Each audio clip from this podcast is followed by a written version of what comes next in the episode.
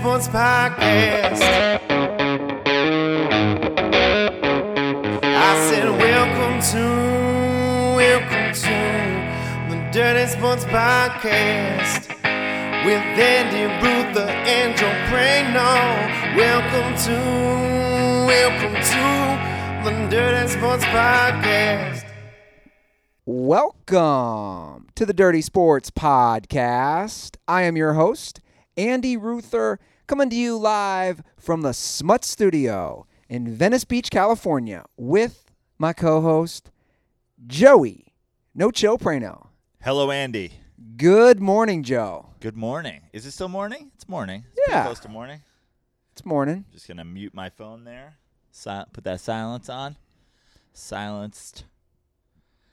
Um. Well, good morning to you, Andy. You're back. What? Th- three days? Your third day back? Fourth day back? So this will be my third day. Or no. Yeah. Fourth. You got back Monday. You've been back three days. You're starting your fourth day back. How are you handling things? It's a mixed feeling. It, it was nice having. I know the government shut off your power the other day because you had too many people over and you were partying, so they they shut you down. That's the latest. That's the latest freak out everybody's having. That the mayor says he will shut off your your lights and power if you have a party. the Los Angeles mayor, Eric Garcetti. Yeah. Fuck him. Yeah, It, it's ridiculous. I mean, it. Uh, you you and I traded texts about it, but like, it you know it's hilarious because it we are just in a battle. Th- this is a civil war of stupidity, and if you are a halfway intelligent person, you are literally Michael Jackson eating popcorn meme. Like I am just watching like he's trampling on our rights and it's like okay also who's having a party during a pandemic like you're right he's like people do stupid shit then the government has to do stupid shit in response because everybody's a fucking idiot Yeah, but I'm gonna disagree on this one. They don't ha- look. If you pay your power bill, you have no right. of course you don't of course you don't And I also agree, if you throw a party, which happened and has been happening in some of these expensive Hollywood homes, you're also an asshole. Right.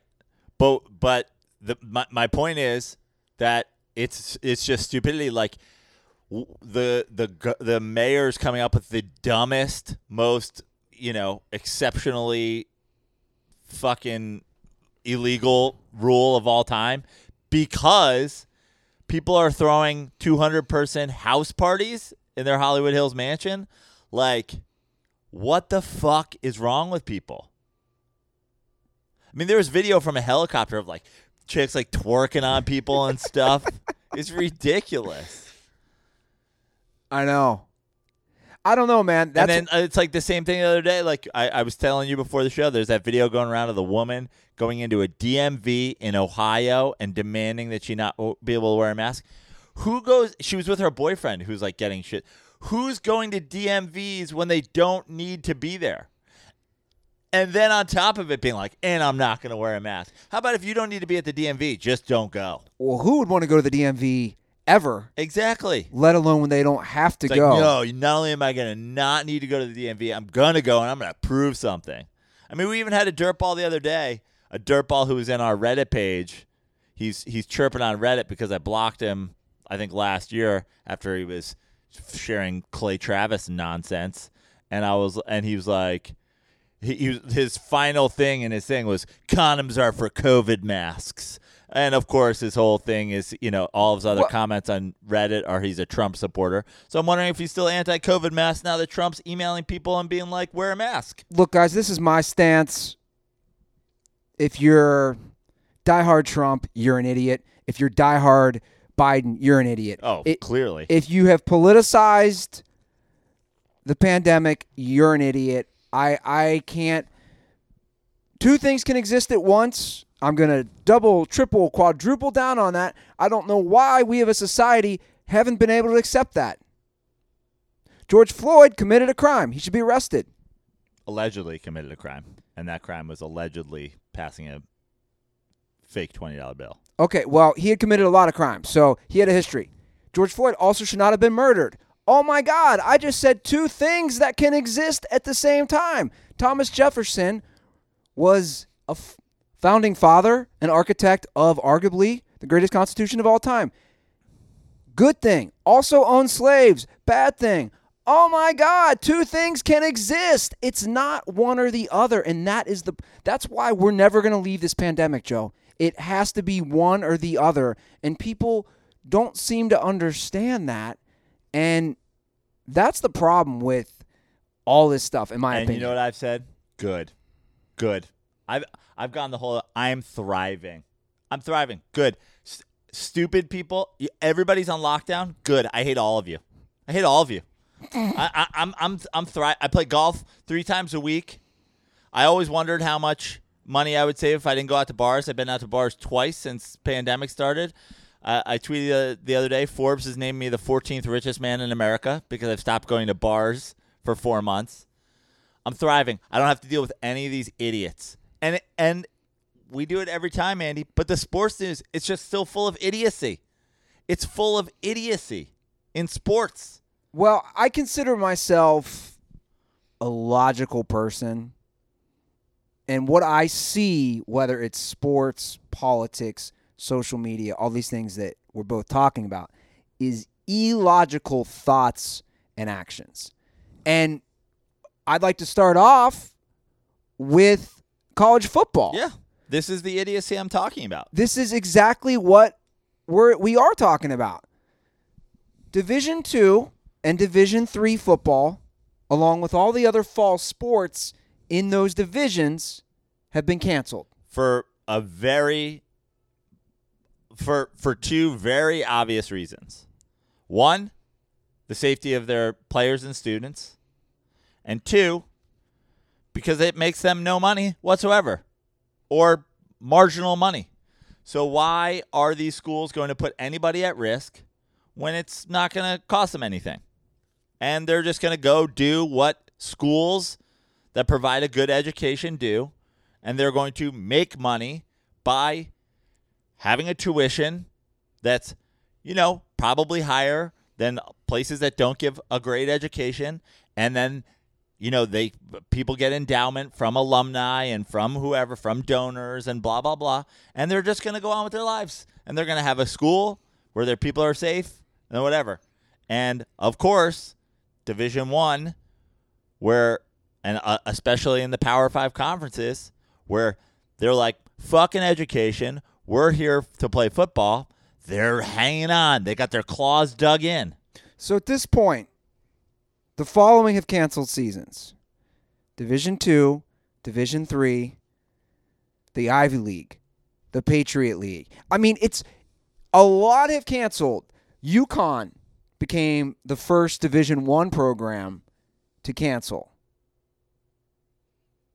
But like you said, Division 1, I'm sorry, FBS, the Power 5 are set like it, it's it's either safe or it's not safe. Like that's all that's all I'm saying. Again, logic. Let's use logic here. I can sit on a plane and fly across country, but when I land in Los Angeles, I can't get a haircut indoors. That's not logical. Division 2, Division 3, Patriot League, Ivy League canceled. FBS acceptable. That's not logical. I don't understand this, guys. Well, again, it's it's really not a matter. I think of like, I I I think there's yeah we have a lot of logic problems with all this, but there's also again the we go back and and the reason I go back is because you know we have never left the first wave. The the U, the U.S. is the country that hasn't left the first wave because no one can be bothered to do anything differently. But it, the the initial thing was essential. Essential. Supermarkets are going to be open because it's essential. There is this there is theoretically the idea that traveling for you to get from the Midwest to here via plane and not have to like take a car and drive yourself is is somewhat essential Fair enough. and that a haircut isn't essential. Now, we can all disagree on what is and is not essential, but that's where we've broken it down. I can tell you one thing for certainty college football is not essential. But I was texting with you yesterday and I said, the SEC, for example, if the SEC said today, we've looked at everything, we're playing the season as is, we're selling tickets, we're doing, ev- we're we're just going. It's the pandemic didn't happen as far as the SEC is concerned. Those stadiums would be full to the brim. Auburn, Alabama will sell the fuck out. Every seat, not a doubt. People who are scared to go, their tickets are going to be bought by people who are at the DMV without a mask on, that are on the floor of supermarkets pulling up arrows saying that this is all to control you. Those stadiums would be full now, no doubt about it in my mind. I agree. And obviously, it is an economic issue why these schools want to play. But again, let's you have to remove the economics of it. Because if it's not safe to play in the other leagues, then it's not play safe to play in D1. And we've And talked also, if it's not safe to play women's field hockey, then it's not safe to play football. And we've talked about this, right? I get that they generate these big schools a ton of money for all the other athletic programs. But you know what? You also don't need a bowling alley for every football team and a barber shop. So maybe, just maybe, some of these football programs, like the Clemsons, like the Bamas, the Ohio State, the big time programs, maybe you shouldn't be spending millions of dollars every single year on the amenities for your team. Then you wouldn't be in such a hole financially. But also, there's, you know, it, again, we go back to the student athlete thing and the idea that these are schools first and sports teams second. You should be able to thrive as a university without your two, you know, your college basketball team and your college football team. You should be able to thrive. And you go, oh, are we killing it? Like we're killing it when, you know, the football team is selling out every game? No, but we are still a thriving university with or without, you know, Alabama football. yeah. And the point is, is Alabama foot, Ala, the University of Alabama will not thrive without Alabama football. The University of Miami, Miami will not thrive without Miami football. Like Harvard and Yale and the Patriot leagues and Division Three, they're going like, what are we? Why would we do that? We're putting people at risk. We can thrive without it. Yeah. Now, the needle is moving. The Big Ten players have also joined and followed the Pac 12 players' lead in forming a loose group of players who are giving demands before they play. So, obviously, these are all things in motion. The NCAA has responded by letting players who decide to opt out in the fall to retain their scholarships for 2021. So things are moving in the right direction as far as that's concerned. I think the players are wielding and understanding their power very well at this point. And hopefully they continue to do that Yeah. because the season's right around the corner. I mean, Big Ten, it's amazing, announced the start of their schedule yesterday. They are trying to start the season September 3rd. It's crazy. Two of their programs just ended or are literally in quarantine. Now, like, are these schools like are they planning on having fans? No fans? Minimal fans? A lot of it. I mean, honestly, I I don't think there's any more like any more perfect an example to show what what America really is than if the doors to college football games are open to see how many people show up. Like I'm not a college football fan really anymore. You know, I don't have a team. I you know I root for Notre Dame, but like wh- I, I always say, but like whatever. yeah, But I am a Mets fan and I am a Giants fan and I'm a Knicks fan. Like, I'm not going to a game if the Giants are selling tickets this year. You know what I mean? And if they are, and if I do, it will be months down the road from now where there's a lot more certainty. I'm definitely not going to a week one September Giants game with the way everything is right now. If if the doors open on college football games in September, and people just mosey on in. I think that just shows exactly where we're at as a country. I think it depends on the region. I think you're right. SEC country, maybe some of the ACC country. People are going to march right in.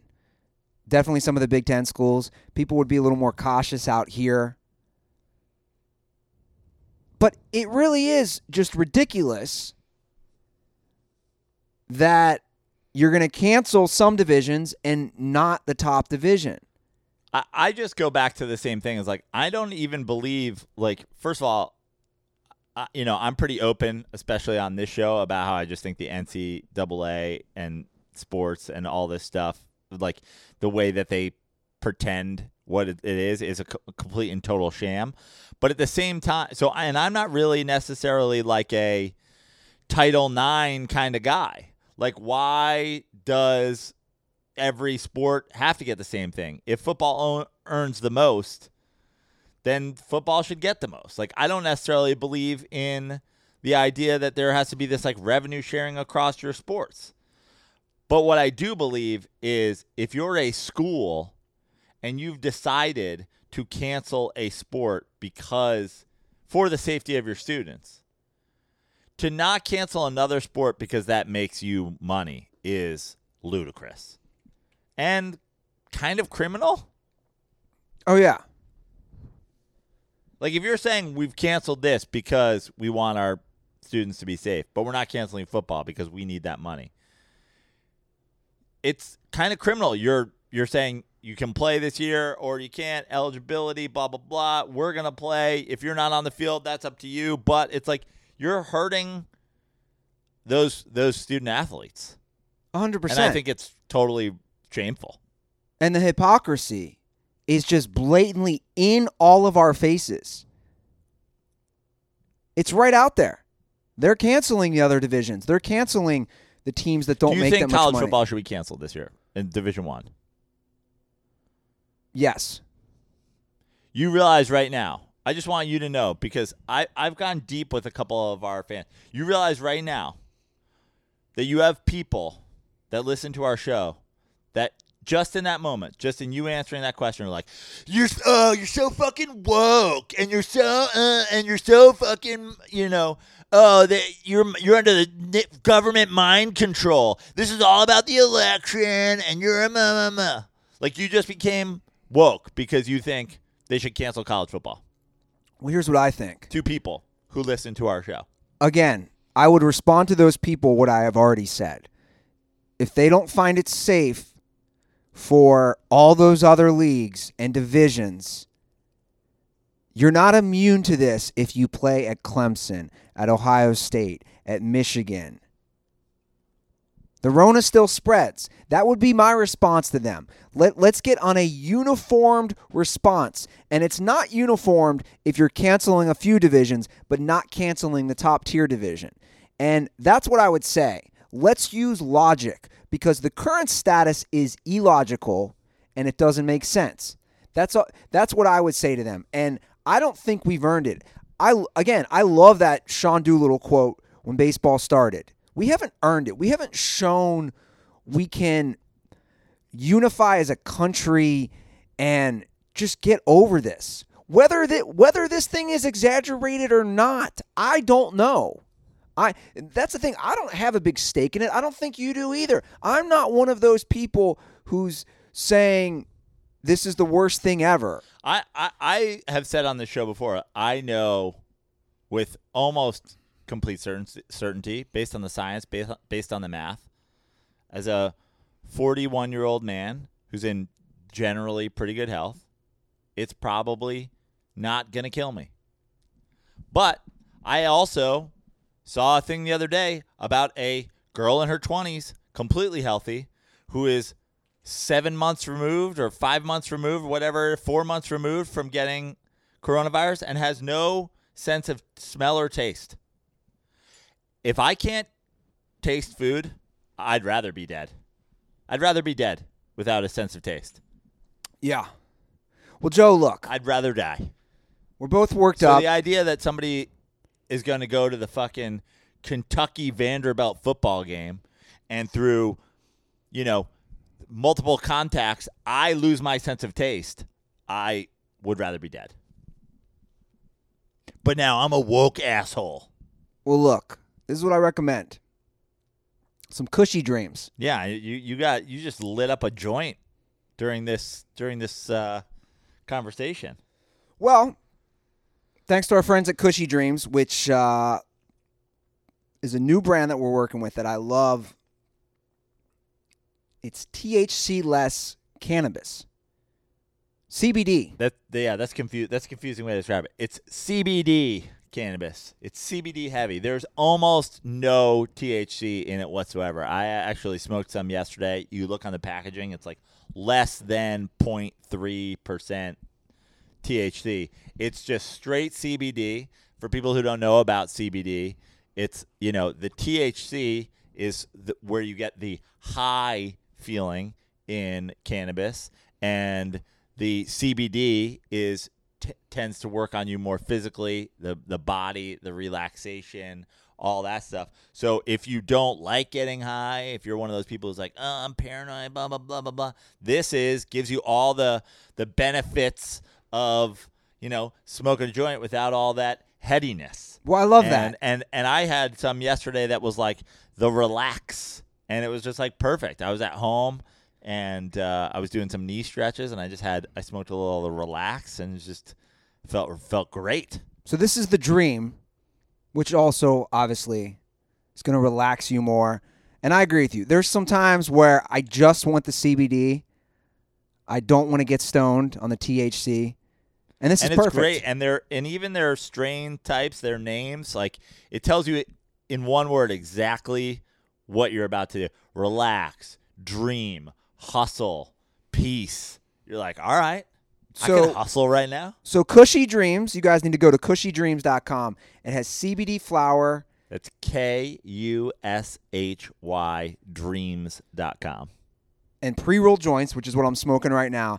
They come in specific indica sativa blends like Energy, Hustle, Relax, and Dream, which I just talked about. So if you go to kushydreams.com, again that's K U S H Y.com, and use promo code DIRTY at checkout, you get 15% off your first order. You can smoke your CBD. They have pre-rolled joints. They have pre-packaged eighths. I believe is what I what we also have. And here's the best part. It's cannabis that ships directly to you. It's legal in all 50 states. So you can get this anywhere. And for your parents, I don't know if you should be smoking that grass, that chiba. Be like, nah, it's just the CBD, ma. Exactly. You should have some. And calm down. Stop going to the DMV without a mask. Yeah, and that's what's so great about it.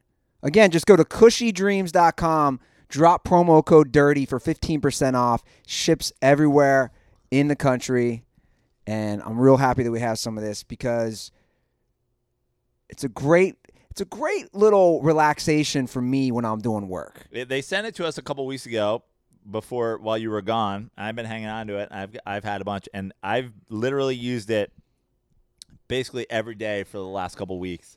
Smoke a little, stretch a little. They should have they should have a strain called Stretch because that's what I do. I CBD it up, and then I stretch my knee out. You know, all my all my PT that I got to do at home. Just get a little CBD in me. Yeah. It's great, feels great.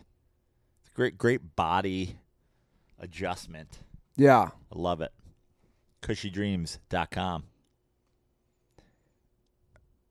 You want to talk a little NBA? Let's do it. I love the NBA. I've been watching a lot of NBA basketball. I have as well. Watched the Lakers game yesterday. Watched the Celtics game after that. Lakers did not look good. Lakers did not look good, but they've clinched. They have clinched. Although the the idea of clinch is kind of weird because there is no home court in the bubble. Like I almost feel like this the the bubble has all been kind of preseason. But it's seeding. It does matter. But why does it matter? For who you play. That's what I'm saying. Yeah, it matters for who you play, but like at this point, it's really like seating wise, it's like avoiding the team that you don't want to play, right? Or Yeah. like, but if you're the Lakers right now, who don't you want to play, Andy? Like, who would you want to play last if you were the Lakers? The Clippers, obviously. You think so? you still think it's the Clippers. Clippers haven't looked great. Nobody's really looked great, minus a few teams.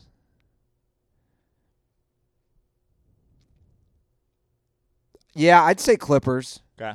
I still think. I mean, I I, I think this Mavs team is going to be tough with both those young guys getting rest. I mean, y- you go back to that that the beginning of that season where I was all in on Porzingis on the Knicks, where he was like playing MVP level, and that was the thing that they always say about Porzingis. Like it's great, but let me know when he does it for more than 30 consecutive games. Well, they just had a break. He's looked great when they've come back. Luka has obviously looked great the entire year, and now a young guy. A lot of times these young guys end up running out of steam early. Uh, the Rockets, the big question mark for the Rockets has always been how do you how does James Harden do this if you play him 45 minutes the entire year? Seems like every year come playoff time he runs out of steam. He just had a break. Uh, the the Blazers are playing well on the East. The the East is a little bit different, and also the bottom of the conferences. Obviously, both on both sides, those teams are fighting to get in. Yeah. But for for the top of it, like if you're the Lakers, like okay, they clinched one, but what does that matter? We don't even know who eight is yet. The Lakers, I was pushing for Caruso. You know, he hasn't played up to the level he needs to, in my opinion. I mean, I, I like. I, I love that you're a Caruso fan, and you did last you did last episode. I didn't want to go too hard, but you're I felt like you were like, you had bought a little too much Caruso stock. He's still a very much like a role player. The idea that like Rondo's out and now Alex Caruso is going to come in and run their offense is like. I know he's a fun little novelty. He's a bald white guy who hammer dunks, but he's still Alex Caruso. yeah. A lot of people, a lot of people were riding the Caruso train though. Well, I got to take an L on a player, the Ruther curse. Can't wait to hear this. Brandon Ingram. Oh yeah, we all told you that. Everybody told you that from the beginning. Well, I put this on the rundown, and then we got an actual call. I'm going to play the call right now um, because I think it's funny as far as my take on Ingram.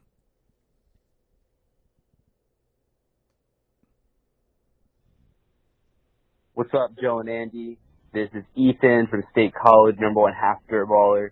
And before I make my point, I just want to say shout out to you guys. I've been listening to old episodes, starting probably two years ago. I started episode one, and uh, just been listening to that every single day. Literally during this pandemic, I don't think that there's been one day where I haven't listened. So shout out to you guys for the consistency and the growth of the show.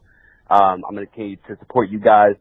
But you know, I just wanted to kind of uh, to give a shout out to, to maybe one of the lesser appreciated, one of the more overlooked instances of the Ruther curse showing up, and that's in uh, in Brandon Ingram this year. So you know, obviously he was an All Star this year, but uh, if we look at his numbers, I mean, right now he's 13th in the NBA in, in scoring average at just over 24 a game. He's overall in terms of you know stats between points, rebounds, assists, putting up better numbers than Jayson Tatum uh, CJ McCollum, Kemba Walker, Jimmy Butler, and uh, you know this all coming from you know just not that long ago. I just listened to some old episodes where Ruther was saying, "Oh, Brandon Ingram's a bust. Lakers need to get rid of him. Like he's not like he's not going to help their team." And I'm thinking now the Lakers are like, "Man, I wish we could have given up Kuzma instead of Brandon Ingram because." Brandon Ingram is looking like, you know, Ruther sent him on a, gave him a one-way ticket to the Hall of Fame. So we'll see how that ends up going. But, you know, uh, it, it, it's interesting in the world we live in today where everything, you know, we're not sure about anything anymore. The pandemic. We don't know what the news is going to tell us tomorrow. Everything could change depending on the day. It's nice to know that some things like the Ruther curse will never change. So shout out to you guys. Love the show. And, uh, of course, condoms are for Sam Tripoli and Joe Barton. Stay dirty. Ooh. Ooh, little shots fired at the Sam Tripoli. So I think there's a lot of levels to this. Uh, I think we we got to start with first and foremost. You were always reckless in in canceling Brandon? Ingram. Like the whole time, everybody was telling you I- he's 21 years. I had no patience. He's 20 years old. He's like barely whatever. Now, in addition to you wanting like hating on Brandon Ingram early and being wrong and not seeing the way he would develop. There's a couple of other things here. One, and this isn't a diss of LeBron James. I think everybody knows I wouldn't do that at, with a gun in my mouth. Uh, but he has a very similar role ish. I mean, no one has a similar. No one is LeBron James. No one in the history of the game is LeBron James. But Brandon Ingram is now the guy as far as scoring goes on that team. He was never going to be that on the Lakers. LeBron is going to run the offense. You bring in Anthony Davis, now Brandon Ingram is a third option at best. So he, the idea of them keeping him and then him being this for the Lakers, obviously he has this skill and they have he has this talent, and they would be ecstatic to still have him and not have given him up. But at the same time, what it comes down to is again, it seems like Lonzo was going to go and Hart was going to go. It seems like the question is was it going to be Kuzma or was it going to be Ingram? And a lot of people who are Lakers fans were excited that it was Ingram instead of Kuzma. I think Kuzma has not made any sort of leap that makes that worthy of a discussion. Well- Kuzma at the time was a significantly better outside shooter, and he has been trash for the Lakers, Yeah, he's regressed. Kuzma's regressed. especially post bubble starting. His his outside shooting has been suspect at best. Well, he's regressed. You know, you talk about the Ruther curse. He's got that Kardashian Jenner curse. Didn't Kuzma date one of the Jenner girls? I don't know. I can't keep track, but every single one of them, for the most part, have been tainted. But as more of a slashing scorer that But they would have Ingram had to give up Brandon Ingram in that trade.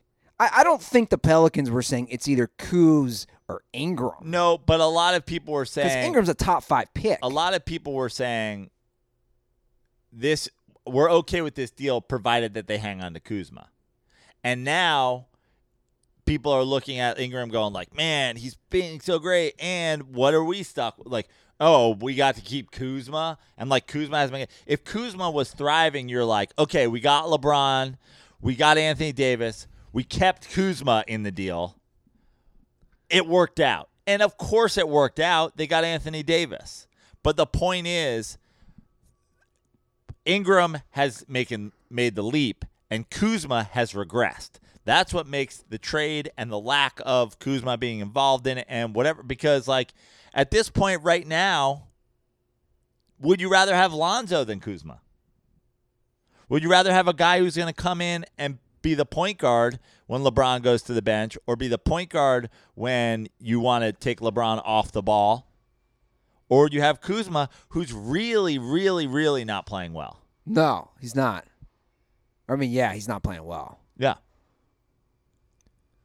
So that's where I mean, but that that's why I say there's a lot of levels to this. But the first and most important level is you were you were you're you're get rid of Ingram at all costs. He's trash. He's a bust. Was always a terrible take. We try. Everybody tried to tell well, you. look, we're like the kid's like 20 years old. it's nothing personal against Brandon Ingram. I just had very little patience for some reason. I think as someone who watches a lot of Lakers games throughout the years, I was very frustrated. This is up until this year is this is like the worst stretch in history. I don't think people realize that. The Lakers are always in it for the most part. Yeah. Since they've come to Los Angeles. They're the first team since I forget who to go five consecutive years without being in the playoffs and then to clinch the one seed. Yeah. So this is the worst stretch. I've been in LA 13 years. That many years without a playoff appearance. When I moved here, they're competing for titles instantly. I mean, there was a point where the Los Angeles Lakers, from their move to Los Angeles to like wherever they where they were basically won every other year, or were like in a finals every other year. Yeah. Like if you you know because obviously there, there's a bunch where they went in a row. Remember I used to have that poster of all the titles? Yeah, A throwback the old old apartment. yeah, I believe it was where that TV was. yeah. When you used to have when you used to just have things taped to your walls.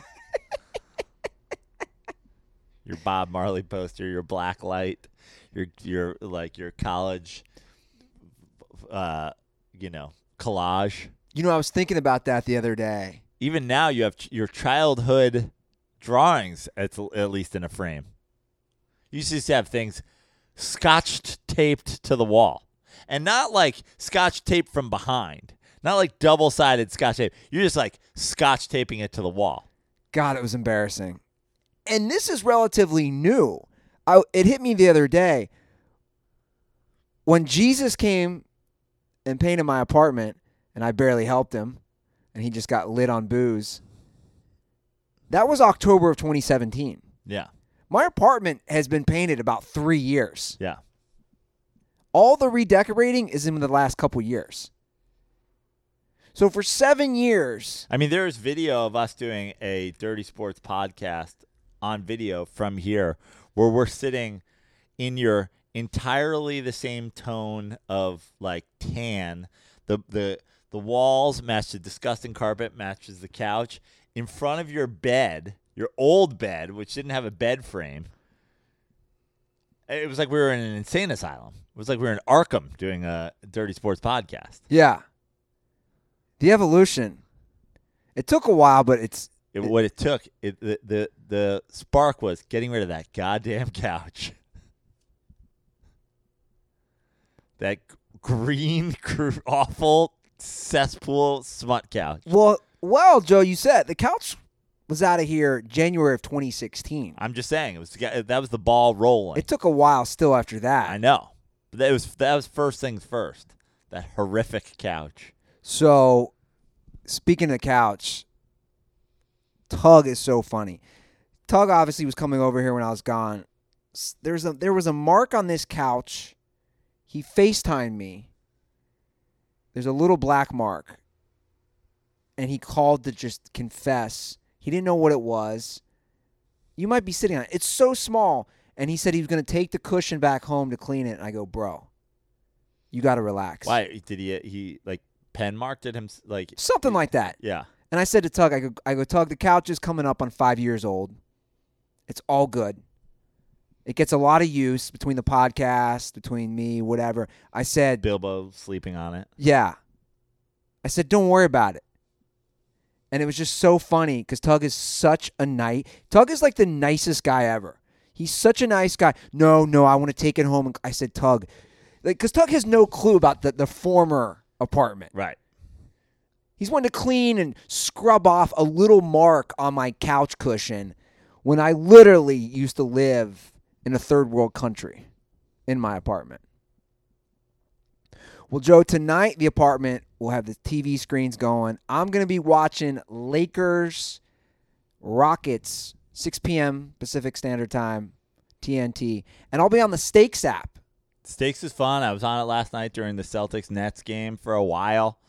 Um, I love it. My my favorite part about it is, you know, the Lakers, Clippers, the the Lakers, Rockets, whatever. Those games are interesting enough on their own. The forty point Celtics Nets game. I, I don't want to watch it, but I tune in and I watch it along with the gameplay on the Stakes app, and I'm betting on things that are happening every five to ten minutes, and you're invested. You, I, I remember literally at one point at the end of the first quarter yesterday, it was like, will the quarter end on a like odd or even number? First I- quarter, yeah. And I was like, if Gordon Hayward misses one of these fucking free throws, he better miss. He better miss two or he better make Yeah. two because if this motherfucker misses one, I love it because the Stakes app, when we've discussed this, it's like HQ Trivia meets live sports meets your group chat. It's totally free, guys. So download it. I love the discussions. I was talking to Bilbo. I was talking to Nick D'Alessandro about that the other day. He was saying how much he personally loves the app. And like you said, the real time questions during the games are a lot of fun. And the best part is we have our own private group chat. Yeah. So I will be in there tonight. It's like more than a private group chat too. It's like a private gameplay. Like when you're in there playing in your group, the standings of you know the coins that you're winning or whatever is they're showing just your group, which was cool for me because I was seeing how the mind of certain dirt balls work. A lot of them were like go big or go home types, betting all of their money on each question.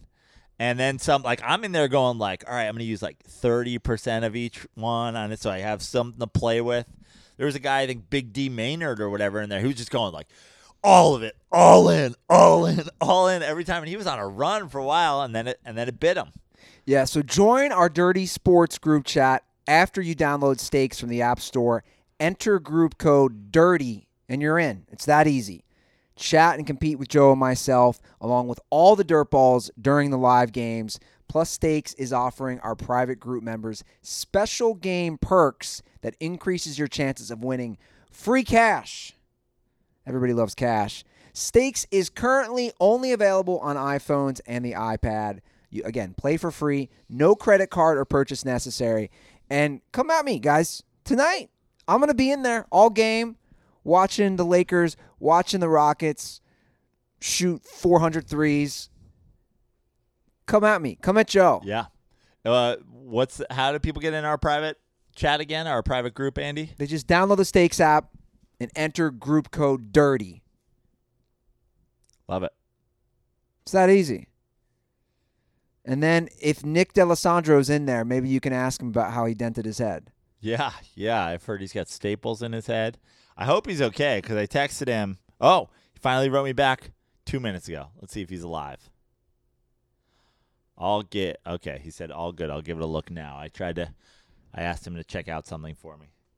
I asked him like in the middle of last night and then again this morning. So he's alive. Well, he he has staples in I his know. head. And then you were telling me. I asked you. I was like, well, you know, he's doing a lot of stuff. I saw him out on the lake the other day. You know, he's out in the sticks. I was like, and you said he was skipping down the stairs. I didn't really fully understand it. He said to me, I talked to him on the phone yesterday. He's like, "You ever get in one of those really good moods?" And I'm like, "Yeah, okay. We all have our good moods." And he was like running down the stairs and skipping, and he fell and busted open his head to the point of staples he needed. How many staples did he get? I don't know, but he said he can't wash his hair or shower on his head for 10 days. And I said, "So it's like you're back in uh, Yeah. my couch." Yeah. So just just cheese sticks and sleep for a while. He's like, "Can you sew me up? Uh, I gotta get some, I gotta get some cheese sticks. Well, cheese and beef stick action. That would be a fun bet. yeah. Nick hasn't showered for 10 days. Somebody has to lick his head Ugh. where his staples disgusting. are. That's gross. How much money would that take to do that? Uh, I'm going a thousand dollars a staple. I, w- I was thinking $1,000 total. Oh, I'm going thousand dollars a staple. If he's got six staples, I'm going six thousand dollars. To lick his head, it's gross. It makes me want to puke just thinking about it. Yeah, it's pretty gross. Well, Prano, I want to introduce a new segment. Love it. I was talking to Nick, and he actually inspired this.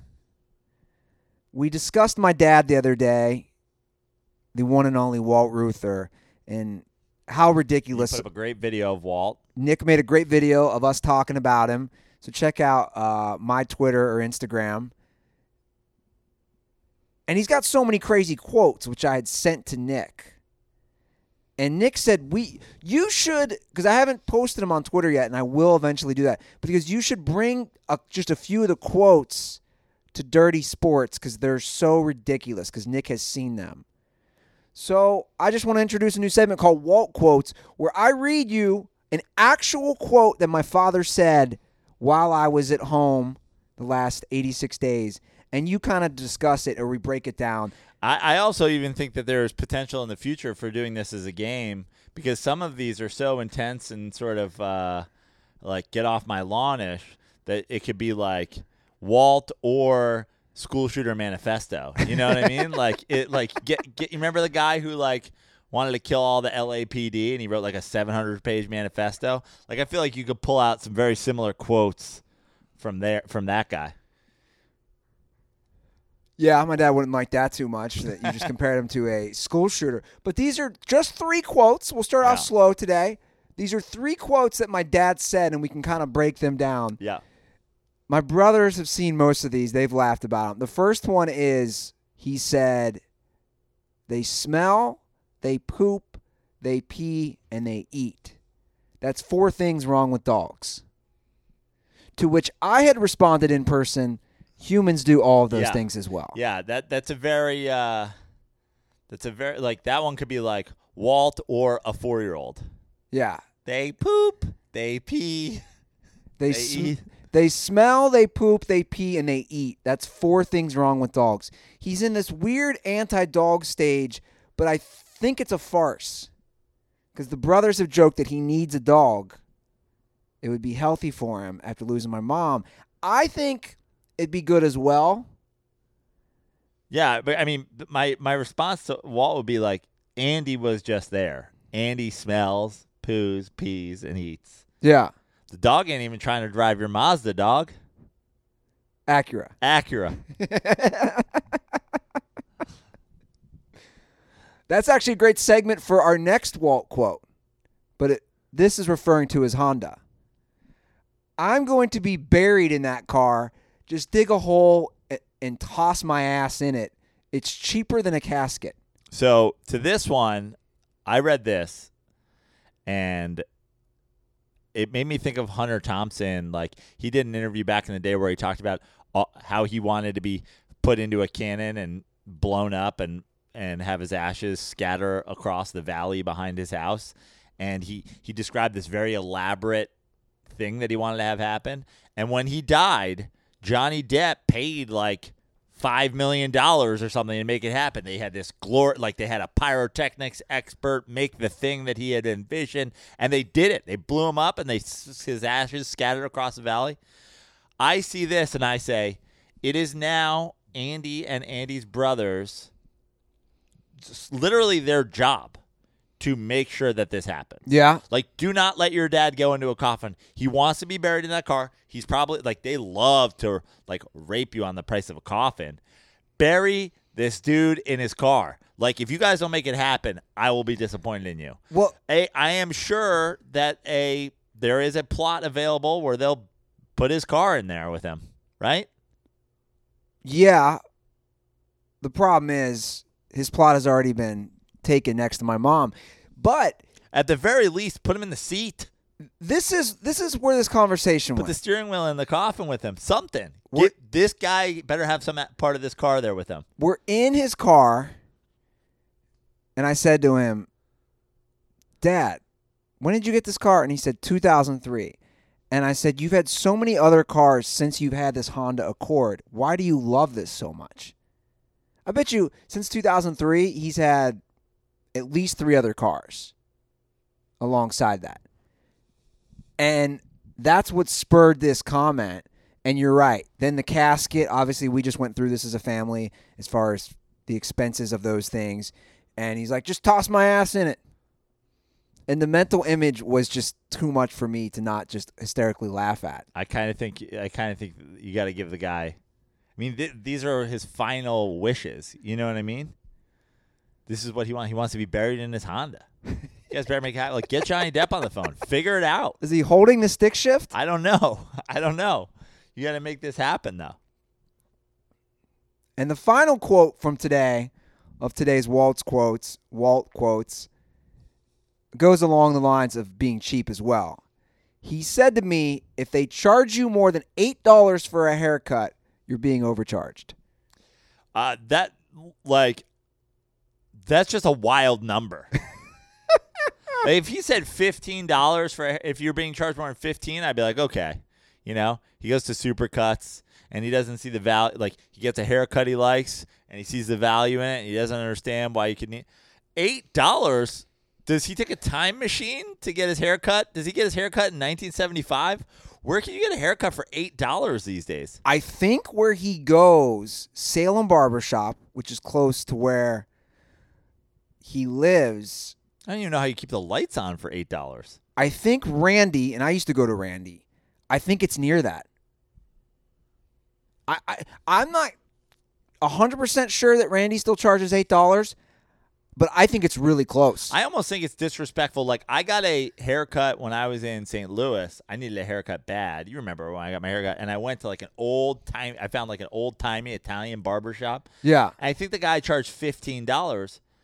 I, I felt rude not just giving him the twenty dollar bill. I felt rude asking like even the twenty percent would have been eighteen. I was like, I'm not asking for two bucks back. Sure. I'm giving this guy twenty dollars. If it had been twelve, I'd have given him twenty dollars. Yeah. You know what I mean? If it had been eleven, like if it had been ten, okay, maybe I'm giving him fifteen. But like, how do you even how do you even give a guy eight dollars and feel about like I can't think of anything. Uh, I can't think of any service somebody would provide me that takes you know 15, 20 minutes to do. Like, like th- this guy makes sixteen bucks an hour. That's a great point. What would you pay eight dollars for a service? Like I mean, half the time you go, I go to the coffee shop here, and the options when I'm done are like three bucks, four bucks. Five. I'm like, you didn't even do anything. All you did is punch in my order. Somebody else is gonna make. They're gonna make me coffee. Get out of here with that. And they want they want a third of the price of Walt's haircut to have made me to pour me a couple cups. They're not making it; it's already made. You know what I mean? But eight dollars for a haircut, I'm giving that guy. I'm still giving that guy twenty dollars. I'm, I'm more I'm more worried about Walt. Like Walt doesn't have a concept of what it costs to live in this country. This guy's bar, this barber must be churning people through, charging him eight bucks. Hope he owns his location. He does. Yeah, Again, I used to go to him. And that was who Walt kept pushing me to when I was home. Because again, he hates the hair, he despises it. And he would not stop bringing up how my hair looked during the Mets pitch. Since we watched those pictures that he put on the screen again, your hair looks so much better when you and Joe were in New York and blah, blah, blah. Kept every day, go back to that haircut from the Mets game. You look like a damn protester. look like a damn protester. You hippie. Oh yeah, and then I would wear the Bill Walton tie dye shirt with it. And he just he, he just had he just had summer of '69 flashbacks. Like, oh, you hippies, free love. That's how AIDS started. See, he was never into weed or anything, right. I figured. but I did get a funny confession out of him. Not even a confession. He just was saying, "Yeah, I was at a Jimmy Buffett concert and they were passing around a joint, and I smoked some of it. It didn't do anything for me." And I said, "That's the only time you smoked weed?" And I actually believe him. And he goes, Yeah.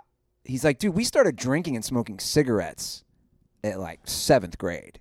We just never were into that. My dad didn't get high, I think, to my brother's wedding, and th- there was a few years in a row where like, so my my brother, I don't know, I think he's like ten years now, not ten. No, his kid's like ten. I don't know. So Mikey's wedding. Yeah, Mikey's wedding. So Mikey's three years young. Mikey's 38. Mikey probably got married at 26, 27. You know what I mean? So that's, let's call it like 12 years ago. You know what I mean? And that's, so that puts me at like, you know, a little bit before 30. I mean, from my, from the time I was in college. So basically my dad had, you know, eight, nine years where, you know me, like I'm, if I believe in something, I'm not like, I was pushing it on my dad. Like, I'm like, yep, smoke pot. It's the deal. He's like, you're a drug addict. And I was like, you have three espressos before you leave the house. Like, you're a drug addict. You know what I mean? And we would have conversation. I'm like, you need to eat some mushrooms, dad. And he'd be like, I can't even believe this. And then he was at my brother's bachelor party in Atlantic City. And, you know, casinos, they never have windows. And we were, I mean, we were, it was like 25 guys smoking joints. Like, no one even cared that my dad was there. We were just like, it is what it is. I'm certain that he had a contact high from just being in a windowless room with like a bunch of dudes smoking pot. But then at my brother's wedding, after the you know ceremony, we go to for the reception, and he's like, "You got you got pot?" And I'm like, "You know I do, Dad." And he's like, "I think I'm gonna get high," and he was just like, uh, it was a whole new world. He was like walking around, staring at like he was gonzo. Luigi was done. Yeah, yeah. He was high, and I don't think he knew what to do with himself. Well, I explained to my dad. But he made it till. well, My point is, he made it in his late sixties, yeah. mid sixties. I told my dad, I was like, you know, they have edible marijuana. Like, he was just listening. We were in the car. I was trying to explain to him. I go, you know, you can get it in food form. You don't even have to smoke it anymore. I was like, gummies are really good. And I was trying to explain it to Should him. just dosed Walt. Well, who am I dosing in my family? Everybody? I mean, two of your brothers have clearly smoked pot, plenty. Oh yeah, And then I don't know about your younger brother. he has, Your your brother Brad, what's his like bro.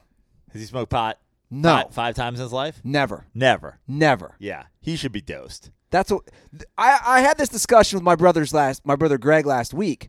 I said we, we got to get Brad stoned. I feel like you need to get Brad stoned because I feel like Brad and and you've even told me about it now. Now he's like going around mask policing. Oh Like- yeah, Like I feel like your brother is like is like RoboCop. You know what I mean? Like it's not a matter of like he's going to be the same kind of guy no matter what. I just think we like need to reprogram him for good. You know what I mean? Yeah. Like I think we need to turn your brother into a freedom fighter for like he needs to be on our team cuz he's going to be a soldier no matter what. He's just like a born and raised soldier. he is. But now, you know, he's he's like, uh, but then y- you know, he always seemed like a guy to me who was like he would be a Trump lover. But now you're like, oh, he hates Trump. He thinks he's an idiot too. He's never been a Trump lover. Right, right. I Yeah. know. But that my point is, I think we use your br- like if you dose your brother, it could just like open his mind. Suddenly he's out at like a. Suddenly he's like organizing marches and shit. You know what I mean? Like I feel like your brother is like the kind of guy that we need to lead these like these these protests they don't have real leaders they don't have any structure because the one side of the world is that structure the other side is the fire you know what i mean i feel like we dose your brother we bring over a leader to our side like we need a general on our side But what's he what's he leading? He's uh, all this, all this civil rights protests. You think Brad's pe- going to do that? Yeah, that's what I'm saying. He's not going to do that. All that. we have to do is open his mind to that being the right side. He's not going to lose the the general Patton in him. He's just gonna he's just gonna put like he's just gonna put a flower on his uniform. He's gonna pull a sword out at a Black Lives Matter rally. well, well, he won't be attending those. But his big thing right now but now, I'm saying if he smokes a little pot, he will. his big thing now is the the PPP loans. And I understand because I'm just as furious. His big thing is like the Catholic Church getting 1.4 billion dollars, or his local, the school he sends his kids to, Yeah. which is a Catholic school. So he's got issues with a bunch of that stuff. So like that's his thing now because he is so anti basically all politicians. Like I'd say you and I are for the most part anti all politicians, but he's next level. He's like fuck them all. Yeah, I hate these people. And I'm like, well, let's let's get to the bottom of this stuff. yeah. But that's what I'm saying. I mean, I, I am with him on that aspect of it. That's why I'm like, put a little put a little mushrooms in his coffee. Next thing you know, we got we got like a RoboCop on like the the the freedom side of the platform. Yeah. There there could be some work here. Yeah, It could we be need done. a general. Yeah.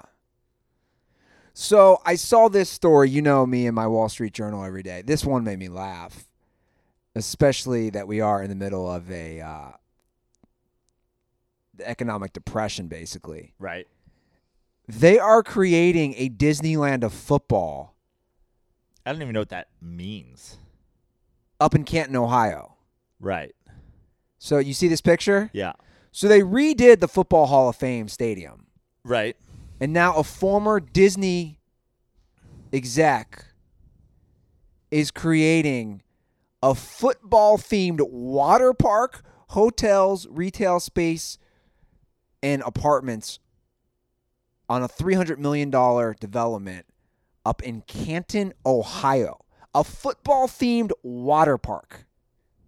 I was hoping that there'd be like more, even more of like amusement park style. Like you know, when you go to like Universal, you can like ride in the DeLorean, and you're Yeah. like, oh man, this is like what it'd be like if I was in Back to the Future. Like I would love to go on a thing and it, like it makes you feel what it's like to have CTE. You're like you stand on line for an hour, and next thing you know, you're like shaking and rocking around. Football amusement park.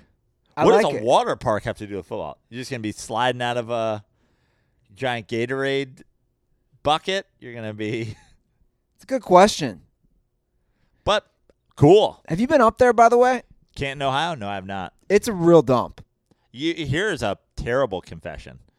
I've never been to Cooperstown. I haven't either. I mean, but you've been to Canton, Ohio. You're from Ohio. Exactly. I'm from New York. I, ne- I never went to Coo- I never went to the Baseball Hall of Fame. Yeah, that is crazy. I am shocked about It's like that. two, I think it's like two hours from where I grew up. That's Yeah, it. Like the idea that I didn't ever get in the car Ooh. in high school or college, just be like, guys, we're going to the Hall of Fame. Yeah, Kind of ridiculous. it is. Never been to the Statue of Liberty either, but I don't even want to see that. So Yeah. Yeah, Canton's a real dump. It and it's been a while, so maybe it's changed, but it's just one of those areas that it's still funny to me and I understand the history of why the Football Hall of Fame is there. But the Football Hall of Fame is a very lame it was a lame experience for me when I went. It's just it's it's small and it, I I don't know. why Canton, Ohio? and it's something to do with the history of, of football starting there. And obviously, Paul Brown, who started the Browns and then the Bengals, he was from nearby Massillon, Ohio, and he's like the found one of the basically one of football's founding fathers. And then his son ruined it. I mean, you got a lot of Hall of Fames just in Ohio. You got a Rock and Roll Hall of Fame in Ohio, the Football Hall of Fame. As far as America goes, two big Hall of Fames in Ohio. The college football used to be in Ohio as well until the last I don't know ten or fifteen years.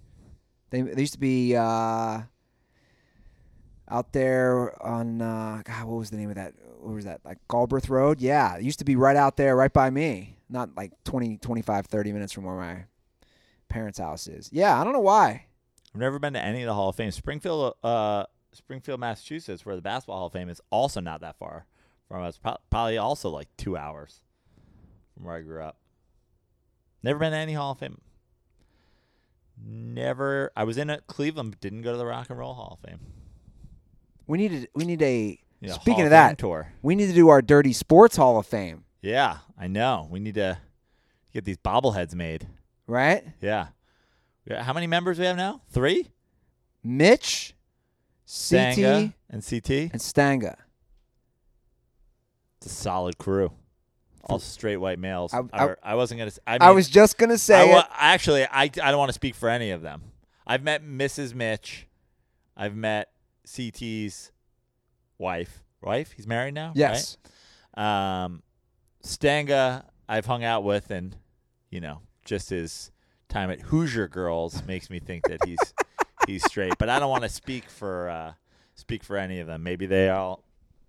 Maybe they are. You know, Here- here's what, here's what I think we do. We have a we have a ceremony with our three Dirtball Hall of Famers, and the ceremony is commenced with everyone tipping the glasses. We make a cheers to some Miller Lite. the best the best way to celebrate your induction to the Hall of Fame. The gold jacket and a golden pilsner. I love Miller Lite. Andy, I'm out of coffee. I should probably get a Miller Lite. You can get one if you want, or or you can stay put right now. Okay. Whatever you want to do. I know you're sitting next to our amazing Miller Lite fridge. Which And- you like I can't believe that this thing still sits here unplugged. I'm, I might have to I might have to take this thing from you. Yeah, Yeah. This thing this thing should be stocked with Miller Lite. I agree. It really should, guys. Guys, Miller Lite, great taste with only 96 calories and 3.2 carbs. However, you and your friends are enjoying Miller time this summer, you can have the original light beer delivered by going to MillerLite.com forward slash dirty sports and find the delivery options near you. Celebrate responsibly. Miller Brewing Company, Milwaukee, Wisconsin. 96 calories and 3.2 carbs per 12 ounces.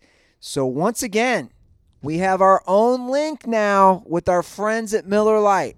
I encourage all the dirtballs to use it. MillerLite.com forward slash dirty sports. It will show you where all the Miller Lite is in your area. Locations you can go get it, places that will deliver it to you, you know, services that will deliver it to you. We have I got to say Andy, we this is the, the you know, our our relationship with Miller Lite started long before Miller Lite even knew about it, you know? The Dirtballs have for years been sharing their Miller Lite drinking with us, and we uh, in turn shared it with Miller Lite, who's co- come aboard officially. No, all of that all got us to this point, but there's never been a better way, truly, to show your support for the Dirty Sports Podcast and your love of beer than going to MillerLite.com forward slash dirty sports and just order some Miller Lite to come over. Invite that Miller Lite over. Yeah.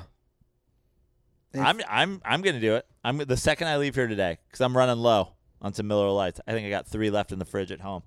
I'm gonna order some Miller Lights. MillerLite.com forward slash Dirty Sports. Guys, do it. Send us a screenshot of your order. Send us your you drinking your Miller Lite after it arrives via delivery. Don't go out. Don't venture out into the world right now. You don't need it. Go to MillerLite.com forward slash Dirty Sports. Order it to be delivered the easiest way the, the the path to a gold jacket is paved in golden pilsners. It's not a it's not a it's not a golden road like the wizard of oz. It's a golden river a golden river of the greatest american pilsner. Hop on the raft that is the dirty sports podcast and ride it to a gold jacket. Get me thirsty over here, ride Joe. the river of miller Lite. You know who I think should jump in the Ohio River and just ride it until it goes out through the Mississippi and down to the Gulf is the Reds manager. Okay. I, I was I was I was gonna ask if I could guess. I was gonna guess Rob Manfred, but you're getting more specific in baseball. The Reds manager David Bell Correct. of the famous baseball bells. Correct. There's a Buddy Bell. There's a David Bell. There's a Gus Bell, Gus Bell. Mike Bell. When there was a uh, yeah, there's a lot of bells. It's like the bells and the boons are like the uh, you know And they're both connected to Cincinnati, which is crazy. yeah. I, I, I just, you know, and I know you do. You and I do this every year. I can't handle the micromanaging. I just can't do it. I, I don't get it. Oh, I, I get it. I know why. It's the it's the worst thing that has ever happened. It's it's Moneyball on steroids. It's the analytics have taken over. These managers basically have to sign a deal saying that they will listen to the computer and do what the computer says. But I tweeted this out the other day, obviously because I was watching. Hal is running your favorite baseball team. I was watching the the Reds game, the Reds uh, Indians game. Alexa, when should I take my pitcher out? Is basically what's happening. But this isn't just a Reds problem, or Right. This is all the teams. th- th- This is what I tweeted out, and I think it's a legitimate complaint and uh, discussion. I don't understand it. Do these managers not believe in momentum? I, I've never seen on across this across sports. Normally, the coach or the manager, whoever's calling the shots, follows momentum. If a guy's pitching well, I don't care if he has 90 pitches through six innings. If he's pitching well, you leave him in the game. there's I mean there's momentum there's also you know just having a relationship with your players and saying how do you feel? And do you want to keep going? And do you not want to keep going? Obviously there was the there was the very famous as a Mets fan uh, end of the 2015 World Series where you know they were going to take Harvey out. He demanded he stay in. He blew the game. But like I I always say it never should have gotten there. The guy was pitching great. I feel like they put in his head that he shouldn't be Superman, that he shouldn't be the Dark Knight by being like, we're going to take you out, and then him having to argue his way back in. I understand young pitchers with arm trouble and blah, blah, blah, and, but this has gone so far that what I and I've said it before, the pussification of baseball. Every young pitcher now has arm surgery. Every young pitcher has an arm problem because they get babied the whole way through. Well, They're thi- never not babied. Nolan Ryan I was to say, pitched till he was in his 50s. just going to bring him up. He once threw a complete game. I believe he was a complete game loss. He pitched 15 innings of a complete game loss. He threw 235 pitches in a game. Now, I know obviously Nolan Ryan is an outlier. He's one of the best. So cut it in half. yeah, he's one of the best of all time. Guys can't throw 115 pitches anymore. Nolan Ryan threw 235 pitches in a game. But again, our our training, our diets, Everything is better now. So you should be more equipped to pitch longer. I, I don't understand this. I just don't get it. It's not even really a matter of pitching like pitching longer isn't thing. It's it's like the idea that guys Is it because Okay. guys are throwing harder now? It's it's that guys are just they they're so worried about these guys getting hurt because of their investments and whatever. But the problem is, and you can look at this, the problem is they all end up getting hurt. All of them. Name a guy who hasn't had arm surgery at this point. And Every guy has had arm surgery. And It's because they get babied. And I feel like guys get preemptive Tommy John surgery. Yeah. There's also this this is now something that is starting at a very very low level. Now you're getting sport, you know, specialty sports. Kids don't play sports anymore. Oh, I'm a good baseball player. Well, that's it. Only play baseball for the rest of your life. Play baseball. Meanwhile, we have Patrick Mahomes who is lighting up the NFL to a degree we've never seen from a quarterback because sometimes he'll be running and he's a shortstop off balance in the hole and he's sidearming a ball. He's backhand flipping a double play flip. He's doing there are so much baseball angle arm angles in Patrick Mahomes' game. And it's because he played baseball growing up. His father was a baseball player. There's video of him playing baseball into high school. And He was drafted. yeah, this the sports specialty, the babying of these young prospects, and they all get whatever, and it, it does kill momentum, and it also kills the belief in young pitchers that they can go eight nine innings. And not even just starters. If a reliever comes in and he strikes out two out of three batters, why are you taking him out the next inning? Like, like I because then they got to use him for tomorrow, which is a whole other thing in baseball. It's like you have win, you play to win the game. Worry about Focus today on now. and then figure out tomorrow. I And agree. That happens in double headers all the time. I agree. Where like you run through a guys and then you go, oh well, now we got to pitch this guy this way. Just play, figure out tomorrow. Tomorrow. I agree. Now there's long term bullpen management. You don't pitch a guy seven out of seven days out of your bullpen, but but I'd rather him go two innings today and take a day off tomorrow than go, oh, he's gonna pitch one inning five times a week with two days off. That's not how you win. We're also in a 60 game season. There should be zero micromanaging of pitchers on such a shortened season. That's the biggest mind blowing thing for me. If a guy is wheeling and dealing, it's a 60 game season. How many starts? That means you're only going to get 12 starts out of your starting pitchers in a 60 game season. Why on earth are you yanking a guy? Like when I'm watching that Reds game the the other day. computer tells them to. The the analytics in baseball have gone too far. condoms are for the computers telling you that Well, and and and what's surprising is the the david bells the um the dave roberts these are former players like but, like, like a- a- and, people point to the Dave Roberts success as proof that no, the analytics work. Yeah, the anal- uh, the analytics work. And how many rings do the Dodgers have with the best team in baseball for X amount of years? How many do they have? but why are They have zero. guys who played the game you played you as a, as a former professional athlete you understand the power of momentum you understand the power of trusting your Dave gut. Roberts is the walking embodiment of momentum. The Boston Red Sox broke the curse completely down.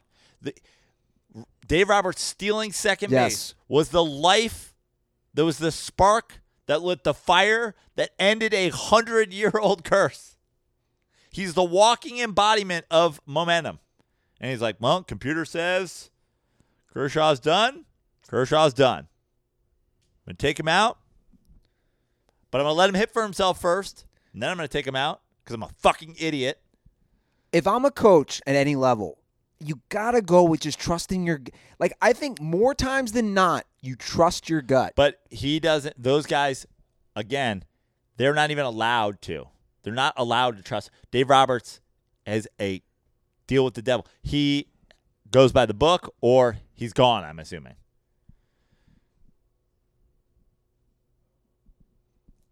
It's terrible.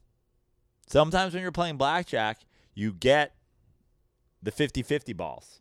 You get well, you know what? I feel like there's been a lot of face cards. I'm going to take a hit. Yeah. Like you sometimes you got to go with your gut. You got to split cards to get dangerous. sure. You can't. You go by the book. The casino is is set up to win. If you're not doubling down, if you're not splitting, you're not going to win in the long run. You got to get hot. That's how you win. You got to get hot and walk away at the right time.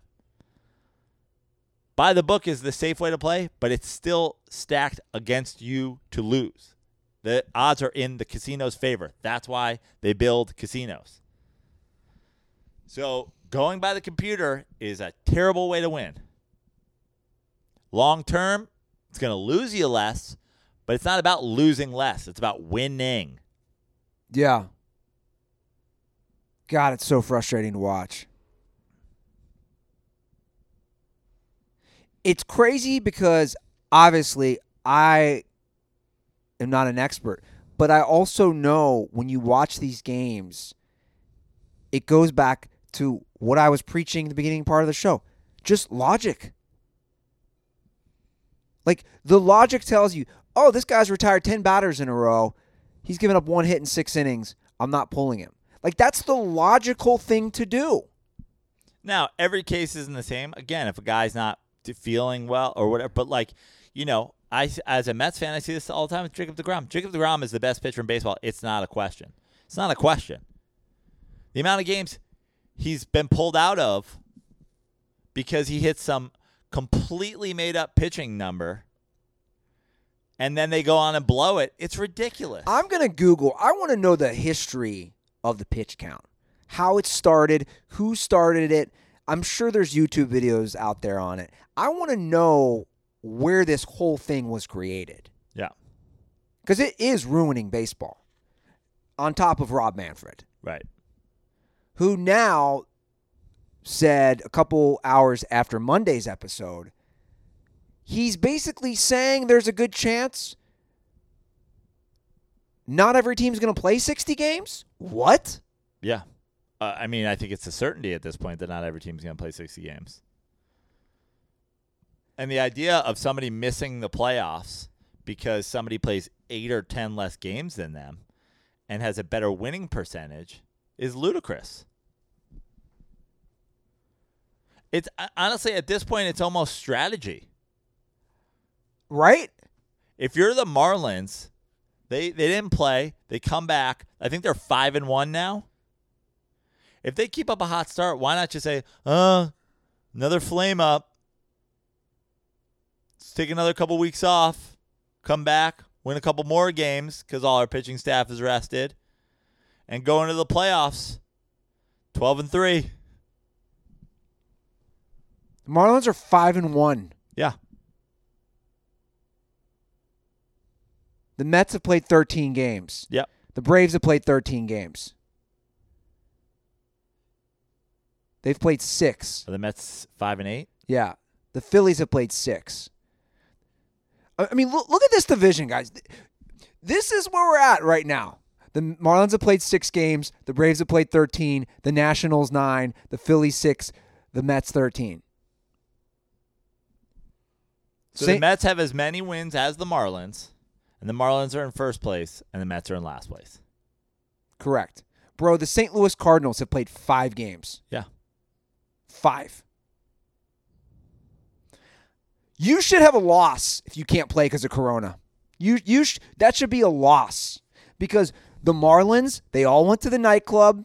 The the But Card then the problem becomes, oh, Oh, now we're fuck that. punishing these guys. You should. Now they should play because if they're going to get a loss anyway, why not make them play? Don't even say you've got it. Don't say you tested. Blah blah blah blah blah. the Cardinals players went to the casino. The Marlins players went to the nightclub. This is how this all spread. There was lack of responsibility. You should get a loss, dude. This is absurd. To think you're not going to have to play as many games as somebody. What? Again, logic. We are living in the most illogical time ever. People are so stupid. I'm, I'm doing full blinking guy meme nonstop. You know what I do, Andy? I'm like, I- know that your return to Los Angeles is fresh. You've got to be like, you've got to be able to turn it off. I sit at home. I smoke some Kushy. I order some Miller Lights on MillerLite.com forward slash dirty sports. And I just go, it is what it is. It is what it is has been the Joe Prano mantra for, No, for Corona. I'm done. It is what it is. I'm done with that. I'm leaving the neighborhood. It is what it is. I it Because you're fighting a losing battle these days. There's is you're surrounded. We are surrounded. There is a double-sided attack. It's the battle of the bastards, but it's a battle of the idiots, and we are just in the middle. We just like they just showed up to a field. I was asleep in a tent, and the battle of the bastards with idiocy on both sides have decided to use my field to fight in. I'm like, I guys, get my tent, my pots, my pans. If you don't mind, I'm gonna clear out. You idiots can have at it. I want Rob Manfred. I want whoever's calling the shots in NCAA. I want any of these idiot politicians. I want to sit them all in my room and one by one just go, take me through your thought process. Take me through, Rob, that the Florida Marlins are going to play 47 games and the Mets will play 60. Take me through how this is fair. Oh, he's like, it's not fair, but we're gonna do it. Take me through how most of college football is not going to play a season, but the Power Five is. Take me through this. But they're they're not even they're not even arguing. It makes sense. They're just arguing it makes money. Then just say it. it.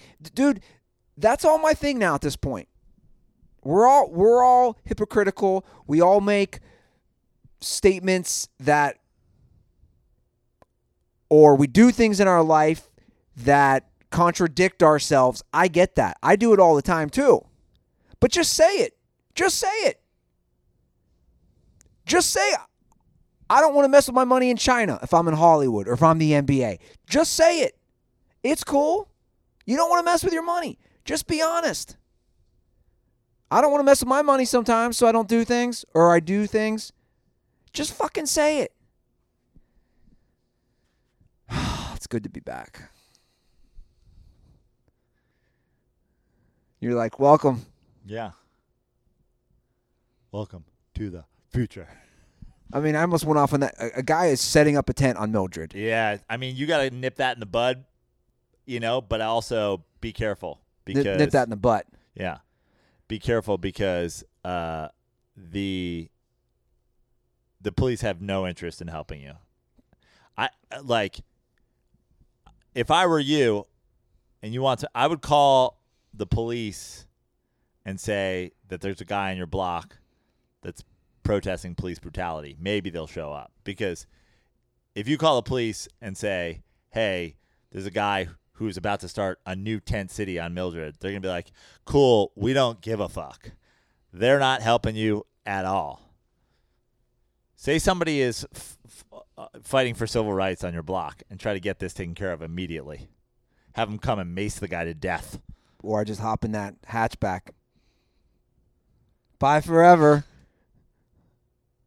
I, f- I fit one suitcase in that hatchback. You can't fit much in it. And just drive. Or just run.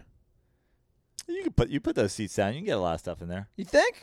I've had golf clubs. In, I've had multiple golf clubs in your hatchback. You're I've like, had a I've- s- I've I've had a surfboard in your hatchback. You had a surfboard in my car. I think I had a surfboard. I think I had a surfboard in your car prior to even this. I think you let me use it once before. Like in the past, I threw my not not a huge one, not like a 9.0, you know, but like a, my six my six three. I, I meant to ask you this. Overall, 1 to 10, what do you give the Corolla hatchback? Uh, as a vehicle, As in, as far as efficiency, gas, getting gas is great. Yeah. Gas is great. Uh, it's small. overall, it's small. I'd give it an 8. it's it's small, but for a city car, it's good. Yeah, it's, it's solid eight. Solid 8? Yeah, Yeah. It's reliable. it's reliable. It's, it gets the job done. Yeah. A little tight if you're in the back seat. Sure. You You, don't you don't want 3 people in that car. You don't want three people, yeah. But but those seats go down, then you got you got plenty of space in the back. Yeah. Yeah, solid eight. Especially for L.A. or you know a city car. Yeah. I liked it. You take it to other places, they call you names. Yeah, I take that bad boy back to Ohio. What are they going to say to me? but that's the thing. Everybody, you know, there's there's the truck nuts guys, but be, beyond the truck nuts guys, I mean, the majority of the cars we in America are, you know, Japanese, Korean, whatever. Like people, Sure. people have jumped that shark a long time ago. Oh yeah. buy American. Oh yeah. There's a Michael Keaton movie about it in the 80s. what was that? Like Gung Ho or something like that? You remember that movie? Yeah. Where they take over, like, or Toyota takes over, like, a Detroit car factory? Well, and most, by the way, in most of these, Honda, Toyota, they have huge plants. The cars are Yeah. made in America. Yeah, exactly. Just like Budweiser is made in, you know, wherever now. Yeah. Which is why I would never touch this stuff.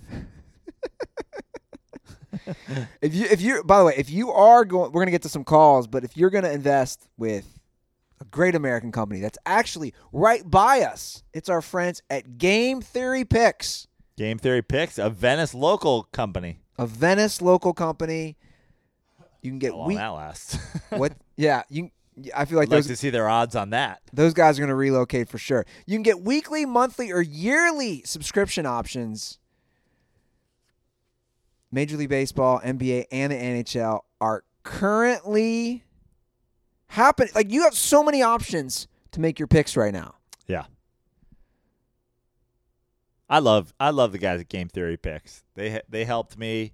They've helped me again this year. Like I love bubble basketball and uh, I I've su- I subscribe to Game Theory Picks and I like again between Game Theory Picks and stakes and having a couple Miller Lights in the fridge like I I had so much invested in that in that Nets Celtics game yesterday. I had real money, I had fake money, I had all the it's like I'm thriving. I'm really thriving. Yeah. The NBA bubble, the bubble NBA is back. It's fantastic. Yeah. So go to GameTheoryPicks.com and use promo code FREEWEEK. Now, they didn't update the ad. Shout out to my guys over there. I'm assuming, guys, we're going to be still good on this through this week. Do it for our listeners because this was before August 1st. But can I go ahead and just extend it? Like, can I do that? I think you did. Do I think you have ju- I think you just did it. Do I have that power? I think you just did. What's the date today? Like the fifth, Today's the 5th or 6th. sixth. I'm going to extend it through the weekend. Do which, it. Which is what, the 9th? Yes. You get your first week free through the 9th. Just go to GameTheoryPicks.com and drop promo code FREE WEEK. These guys are going to help you. It's going to make the games that much more enjoyable. Win you a few bucks. GameTheoryPicks.com, promo code FREE WEEK. Joe, we have calls again. Are you excited about that? I am. I have one question about the calls because if uh if this isn't mentioned in the calls, I want to mention it because a lot of people have been tagging me in this stuff and then tagging. Are there any calls about Carmelo Anthony? no. Okay, so I just want to I just want to settle something right now. A lot of people are uh, sharing the Carmelo Anthony apology form. A lot of people have been tagging me in the Carmelo Anthony highlights. There's still a lot of Carmelo Anthony slurpers out there. I got to say, Carmelo Anthony slurpers are up there with some of the weirdest folks ever. Uh, I triggered some of your Russell Wilson stands yesterday. They were very angry um, after Mr. What is it? Unlimited made his appearance. Yeah, Uh, that was so pretty bad. I triggered some of those guys by merely reposting the cringiest video of all time. But a lot of people are tagging me in this Carmelo Anthony thing, and they're going like, "Oh, you know, like look at how Carmelo Anthony's playing. He's hitting big shots." To which I have to say this: It has been obvious for a full decade, a decade, that Carmelo Anthony's purpose. I mean, the Olympics that he really like thrived in was what 2012, 2008. I mean, he had he had back to back like great Olympic performance. I I want to say 2008, 2012, and he he thrived in those Olympics because he was a spot up shooter. It has been obvious for a decade that a three and D, although let's be honest, Carmelo Anthony's never going to play defense, is who he has become. He is not a world class go to leading man anymore. He has been this guy and should have been this guy for a decade. And now and now people are going, look at you, I don't know, he's playing guys, we can't give somebody credit for figuring out how to play the role that they should have been playing for eight years in like year 17 of his career. He finally figured out that this is his thing, and I'm supposed to be like, oh, great job, Carmelo. No, this is actually the, all of this success is why Carmelo Anthony is trash. Because it took him this long to start doing what he should have, what he was basically clearly and only qualified to do for the last eight seasons. So no, yeah, I'm not giving Carmelo Anthony any credit for finally realizing that this is that everybody has been screaming him at him to do You're giving him no credit. for for figuring out eight years too late to start spotting up and shooting threes instead of hard pound dribble long twos that he that he did for a decade too long. I guess my response would be This is a guy on his deathbed who was like a. Th- this is what it is. This is somebody who is, you know, death to all homosexuals their whole life on their deathbed being like, they're good people too. We should allow them to get married. It's like you don't get this this deathbed reversal of the worst, most horrific, inhumane take you've ever had. You don't get credit for figuring that out now. No. You should have been on that board that train the whole fucking time. This is Carmelo's deathbed confession. His deathbed opinion reversal. I mean, look, they've played three games. And he's hit some big shots in literally all of them. Good. It took him 17 years.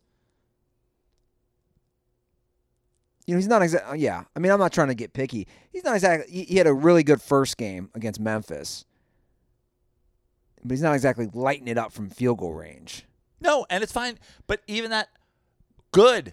Congratulations. He has figured out he's a role player. It took, he has been on four fucking teams in the five year span where everybody's going, dude, you're a role player now. You're a role player now. You're a role player now. And he's doing press conferences like, I'm coming off the bench. Me? I'm coming off the Who, bench. who's he played for? the Rockets, the Thunder, the Trailblazers, the Knicks, the Nuggets. So basically,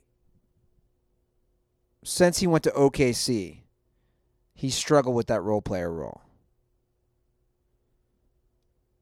What do you mean he struggled with that role player role in New York? Linsanity happened because Carmelo Anthony was out. The, the whole thing was this is great, but Carmelo Anthony's going to ruin it. Unless Carmelo Anthony can come back and be the second guy on this team, this whole thing goes up in the goes to shit. And he came back. He forced himself back as the number one. They they get rid of they, he runs D'Antoni out of town, and that's the end of New York basketball success. Yeah. And they have a little bit of leftover success where they're still running his offense, and they still have a lot of the guys there, and they win one fucking playoff series or whatever. They get boat raced out of the second round by the Pacers, and that's it. And then he goes on to have five of the worst seasons in the history of the New York Knicks franchise. You want to get to some calls? Yeah, let's do it. All right, fellas, let's try this again. Who are your top three NBA former or current players that you enjoy watching their YouTube highlight reels? Mine are Vince Carter, Kyrie Irving, and Walter Herrmann. All right, love to hear what you say. Later. Who's Walter Herrmann? Is, is he messing with us? I, I've never, I've literally never heard the name Walter Herrmann. Uh, I don't watch YouTube highlight reels. I love watching Steve Nash highlight reels. I love Steve Nash. I like watching passing highlight reels. Like I like watching the LeBron James passing supercuts. I like watching uh, Steve Nash. I like watching Magic. I like watching Jason Williams, White Chocolate. I love watching passing highlight reels. You want to see Walter Herrmann? Sure. Is this a joke? This has got to be a parody, right? How many views does this have? Does this guy just get us? 21,000. He played for the Pistons. Jason Kidd. I like watching Jason Kidd highlights. I love watching. That's what I prefer when I watch basketball highlight reels, which I do from time to time. It's always a uh, passer. Oh, and Bird. I like Bird's highlight reel as well. Bird's got because Bird's got a lot of great passing and a lot of great shooting. Those are my dudes. Yeah, I don't really do YouTube highlight reels. You should. Steve Nash is like top ten assists of all time. So it's pretty enjoyable. Although when Nick was on my couch, we, we'd watch some. yeah, I think that's more of a younger generation thing. yeah, You know, it's just not my thing. passing guys and Bird, who's also a passing guy, and LeBron, who's also a passing guy. I actually love watching uh, the Bad Boys Pistons set mean blocks Yeah, or picks. I mean, you know, yeah. Uh, pulling guys down in the lane, yeah, laying on top of them. that's my favorite. Yeah. All right, let's hear from CT Hall of Fame dirtball. Fellas, CT formerly from Seattle here. Lifelong Seattle Kraken fan. It's good to have you back together in the same booth. Been missing it. Good to have the hotline back. A lot of things have changed. No longer in Seattle. Still in Washington State though. Joe, love all the golf you're playing. Makes me happy. Andy, get on the course. Swing some clubs. Uh, to that point, quick question. If you could have uh, drop any foursome with a caddy on the cour- golf course, who would you pick? Of course, my choice Ooh. would be Andy Joe and Doug Coker, caddy, Sanga. That'd be a good round. Actually, I'd probably take uh, Steph Curry because I've heard he's really good. I want to see how good he is at golf. Uh, Abraham Lincoln, he looks tall, could probably hit some bombs. Uh, and then Kevin Costner, probably hit a few in the water, eventually make it over. My caddy would be Phil Mickelson. Seemed like a nice guy. All right, guys. Good to talk to you again. Stay dirty. Go Cougs. Fuck the Huskies. It's our Hall of Fame dirtball, rental car dirtball CT. Sounds like he rented one of his own convertibles to make that call. so his question was our golf foursome with a caddy. I did hit the links this weekend. I know. Yeah, you, you, you golfed in St. Louis, right? Yeah, I did. I got to share my my pitbull story. So I golfed. My buddy belongs to a country club, Norwood Country Club in St. Louis. And Mr. Worldwide is a member. So we're on the fourth hole. Mind you, this is the second time I've golfed in t- like 20 years. My buddy's about to tee out. My buddy can golf. This is it's his the country club he belongs to. My buddy probably golfs, I don't know, three, four times every week, year round. Right before he tees off, a pit bull and another dog run out. And my buddy drills the ball with his driver. My buddy drives it every time, probably 250, 275. Like he hits it. The dog snaps and lunges for my buddy. It's a pit bull that looks like it needs to eat. You see its nipples, which means it just had kids. The area is surrounded by the hood, just so everybody knows. St. Louis is so weird like that. Rich country club surrounded by the hood. So God knows where this dog's been. I'm just going to be honest. I am terrified. I jump in the golf cart. I refuse to golf that hole because the pit bull followed the other cart. We were in a foursome up to, to where the balls were. I was like, I'm just not golfing. There is a wild pit bull on the golf course with another dog. Two feral dogs That's crazy. on the golf course. And so you, and and they eventually just disappeared. They eventually like went off into the brush somewhere. And then we get to the next hole and we're watching. Then they ran out towards the next foursome. I'm like, guys, there is a wild pit bull who is basically trying to attack people. It looked like it was going to eat someone for this next meal.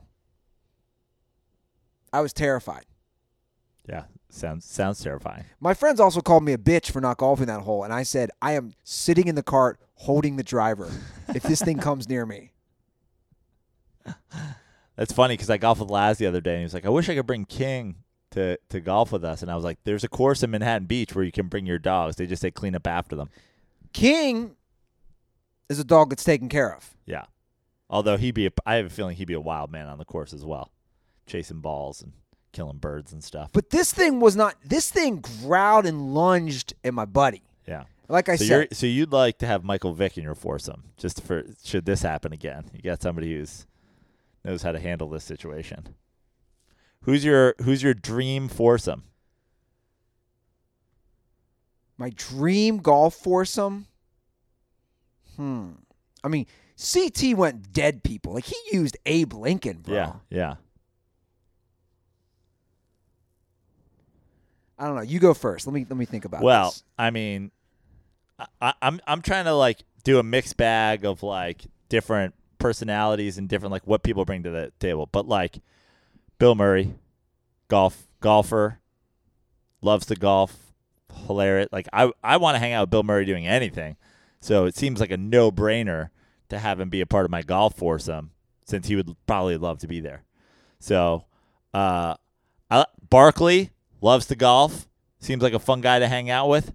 I don't want to be the worst golfer in my group, so I'm bringing in Barkley. I'm bringing a worse golfer than me. So I've got Bill Murray, me, Barkley, and then I feel like you know the thing to to do would be to like if you're gonna get to golf with a couple celebs, like have a friend there to have a good time, right? Like maybe I'll bring Pete Sestaro's a big golfer, so one like you know, we could we could pair up like me and Bill Murray versus like Sestaro and Barkley. So I'll bring a golfing friend, Barkley, Bill Murray, and then a caddy. I don't know. Uh, I, I want my caddy. I want to be um, Magnus Van Magnuson. Remember the guy who used to win all the uh, strongman competitions? Yeah. Because I want him carrying 600 Miller Lites in a knapsack. like, Okay. I want a guy who can carry the most beer. Yeah. Um, maybe even like, remember they used to do the keg toss? Yeah. I want him bringing a full keg of beer. I want him carrying a, a tapped keg of Miller Lite. Magnus Van Magnuson. I like it. That's my that's my foursome. No comedians. Bill Murray's a comedian ish. I mean, he was a Sure. you know he's a sketch guy. He was a Second City guy. I gotta have Dave- Also, Pizza Star is a comedian. How dare you? Basically, it's three comedians: Charles Barkley and a world strongman. I gotta have Dave Chappelle. Okay, I think he'd be chill. I think there'd be laughs. You'd be talking about random stuff. Dave Chappelle. why we got a hit from the Whites Dayton? playing in Dayton? Gotta go somebody hometown. You just have to. And if I'm gonna go hometown Cincinnati, he'll keep it interesting with the bets. You gotta go Pete Rose. Ooh, okay. A lot of gambling on the course. A lot of gambling, a lot of shit talking. I feel that dude's got stories, right? Yeah. if you're gonna if you're gonna have like an old school guy I, I love the gambling now the fourth So you got a comedian and an athlete. We're on the same wavelength so far. the fourth do i want to go celebrity or do i want to go like a family member or something like that That's exactly what I just did. So you taking your boy Cutter out there with you and Dave Chappelle and Pete Rose? cutter doesn't make it i take my brother greg Cutter does not make the cutter. love you cutter So Greg, you, Dave Chappelle, and Pete Rose. yeah And who's your caddy? Can Cutter carry your bag? i'm thinking about somebody that i don't like to, so you can treat him like trash? yeah but actually i don't like that approach that's kind Of, that's, i don't want that negative energy Yeah, exactly. what about an attractive woman Strong strong play. Or is that too Who who's carrying your bag? What what lady is carrying your bag? precious? Oh no. Canceled. Canceled. Canceled. Canceled. You think Dave Chappelle's gonna let you have Precious carrying your bag? He's gonna roast you the whole time. I was thinking more, you know, she's a large woman. It Yeah. had nothing to do with her. And you attract. You were like, how about an attractive woman? You're like an attractive large woman. Yeah. Uh no. How about carrying the bag? I don't know. That's a tough one. I like I liked your angle though. Yeah. How you went. So I could just get another athlete who's just a big dude. Just get JJ Watt carrying your bag, giving you inspirational speeches. No, I'd rather have Gronk. Gronk, okay. Gronk, Gronk's gonna, but you see, it's similar theory to mine, except Gronk's drinking half your Miller Lites along the way. But Gronk's But fun. at least he'd be fun. Yeah, he'd be fun to party with. so I go Gronk. Okay, I like it. Yeah. I feel like my foursome is somewhat feasible, more feasible than yours. Okay. What, where's the where's the less feasibility in mine? I picked guys who actually golf and play in celebrity golf events. I got two guys from Ohio. Right. You're already stuck. Look at this. You're so moving back to Ohio. You're in Los Angeles, bro. What is this local? Oh, I'm gonna play on my Ohio crew. Three guys from Ohio. Yeah. And Gronk. And Gronk. You know, we'll just golf in Yellow Springs, where Chappelle lives. Does it, is there a good course there? No, I don't know. I have no clue. My buddy has a golf simulator, which was, I've seen those. Are sick. bro. You hit real golf. You play real rounds. No, I know. I've seen it. There's one. There's one kid uh, on TikTok who's like in a quest to hit a hole in one on the famous seventh at Pebble Beach on a simulator, and he comes really close. By the way, I I hit a ball at Penmar. Laz and I played, and Nate Craig, two former guests of the show, played a threesome the other day. We played 27 holes at Penmar. Wow. We just kept looping around, looping around, looping around. I'm the second nine, and I was all over the place. Laz was like, Laz was within like two strokes of himself, like on every round through. I went 51 on the first nine, 38 on the second nine, and then 44. But the second nine, I hit a ball like just outside of a foot, dead on the pin. Like I mean, dead straight, right in front of, about a foot short of the of of an ace on the third there at Penmar. Let's get out in the next week. I want to get out for real. Can't wait. Let's do it. Talk to my I have to. I have to. Hit, ah, I have to hit the driving range first. But I'm like, whatever. I'm I'm wanting to hit the driving range, and I, I almost don't even know I should do this, but like so I went down this whole wormhole of a conversation with Nate Craig and Andy Lazarus, and they both made me feel like an asshole. And then I called Pete Sestaro, who's a very accomplished golfer, and who's a guy who thinks a little bit outside the box. But I read something, you know, there's a lot of everybody's talking to me about my takeaway and my backswing, and here's how you have to adjust your backswing. Don't do this in your backswing. And I read an article that said 70% of uh, errors in a golf swing come during your backswing. To which I just wondered, why do you even need a fucking backswing? Why don't we just go full Albert Pujols style? Start where you're going to attack the ball from. Why do I need to address the ball down at the tee? Why don't I just put it up in the perfect spot and just attack the ball? Ooh, And- some Happy Gilmore shit right there. And Nate Craig and Laz were like, "There, you're gonna lose power." There's a moment, and and I said, the, the the I'm not a scientist, but the idea that you're gonna lose power, you have to stop and come back. So everything I know about physics tells me in that moment where you stop your momentum going back, you're at zero energy, and you begin to come forward. So you're not gonna lose power. You may lose some accuracy by not like addressing the ball and coming back to that point with your hands. But anyway, they made me feel like an asshole. And then I approached it with Pete Star, and he's like, "I think you should try it. I think it's a great idea." so, I, I support so it. So I think we should go to the driving range just so I can start the Pujols era of golf. Just hands up in my. I'm starting my swing from my backswing. From my from the top of my swing, I should say. I support it. No backswing. So our last call today is actually a, a DM question. Matt Condeni, Kandani. He, Sure. he DM'd us. His question is for me. Okay. Given the current circumstances that sports are dealing with this year, would you rather see the Cincinnati Reds win a World Series or have the Bengals with Joe Burrow in his first year make it to the Super Bowl but lose? I mean, come on, bro. Come on. This isn't easy. Of course, I'd rather see the Reds win the World Series. So here's my question for you. If you were told that the Reds would win the World Series this year, but they wouldn't win the World Series for X more years after this, how big is that number where you'll still agree to it?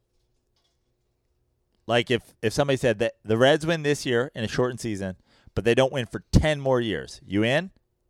Yeah.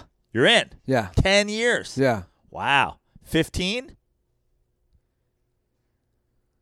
They don't win for 15 more years. They win this year, they win they don't win again until at least 2035.